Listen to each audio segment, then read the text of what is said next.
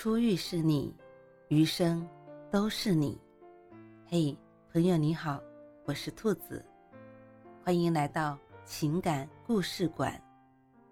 在这寂静的夜里，愿兔子的声音能够陪伴你，温暖你。兔子与你在一起。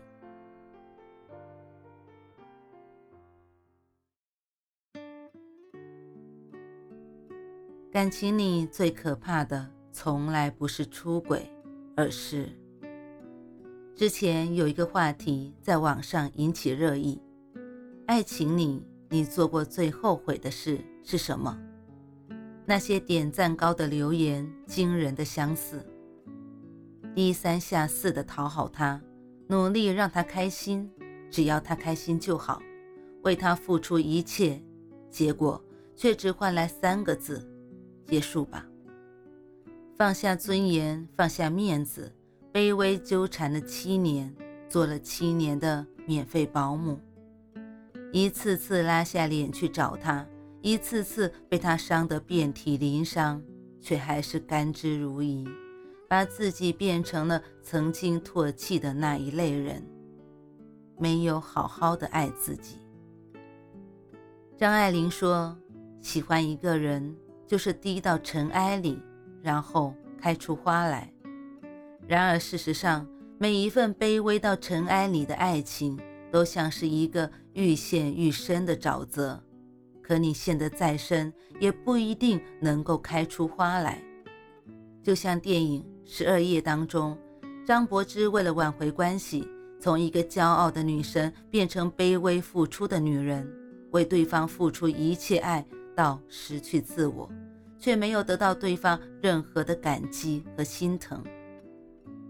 爱到失去自我，真的是感情里最可怕的事情。你可以为爱低到尘埃里，但是没有人会爱尘埃里的你。与其倾其所有变得面目全非，不如留一些骄傲与疼爱给自己。电影《少女小鱼》中。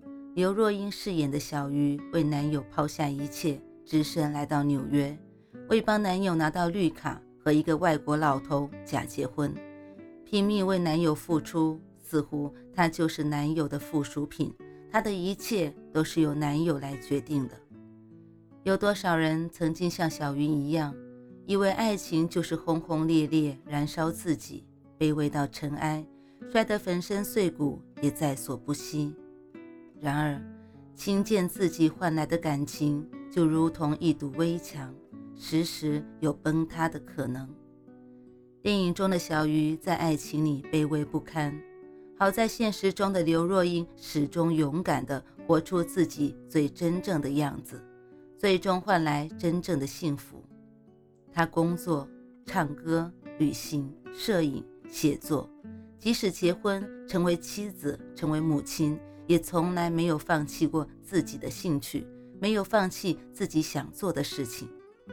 她曾问丈夫：“你娶了一个有很多兴趣、很多爱好的老婆，你会不会觉得很亏呀？”丈夫回答：“就是因为你这么丰富、这么有趣，我才娶你的。如果把你娶回来，你就不干那些事了，只在家里给我洗衣做饭，我才觉得亏了呢。”最好的夫妻关系，或许正如刘若英所说，就是在枝繁叶茂的同时，也能保有完整的自我，独立又亲密，相爱又自由，最舒服也最长久。提起家庭主妇，很多人的第一反应是黄脸婆，每天操持家务，没有精力化妆和打理自己，过得越来越糙。然而，认识的一位姐姐却重新定义了我对家庭主妇的看法。她像是有一种能力，将最平凡的日子过得闪闪发光，在最普通、最寻常的日子里活出甜味，活出精致，活出清欢。她自己设计家里的装修风格，看似简单，却不失精致。买了手工书，做各种手工，比商场里卖的都好看。每周末都会买一束鲜花，用等待盛放的心情来迎接周一。坚持每周读一本书，始终不放弃提升自己，还自学了画画，现在已经画得有模有样了。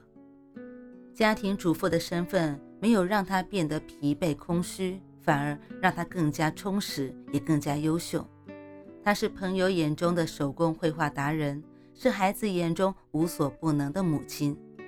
丈夫也对她敬爱有加。他曾经说了一句话，至今我印象深刻：在为家庭奉献的时候，也要懂得为自己奉献。每个人都配得上更好的生活。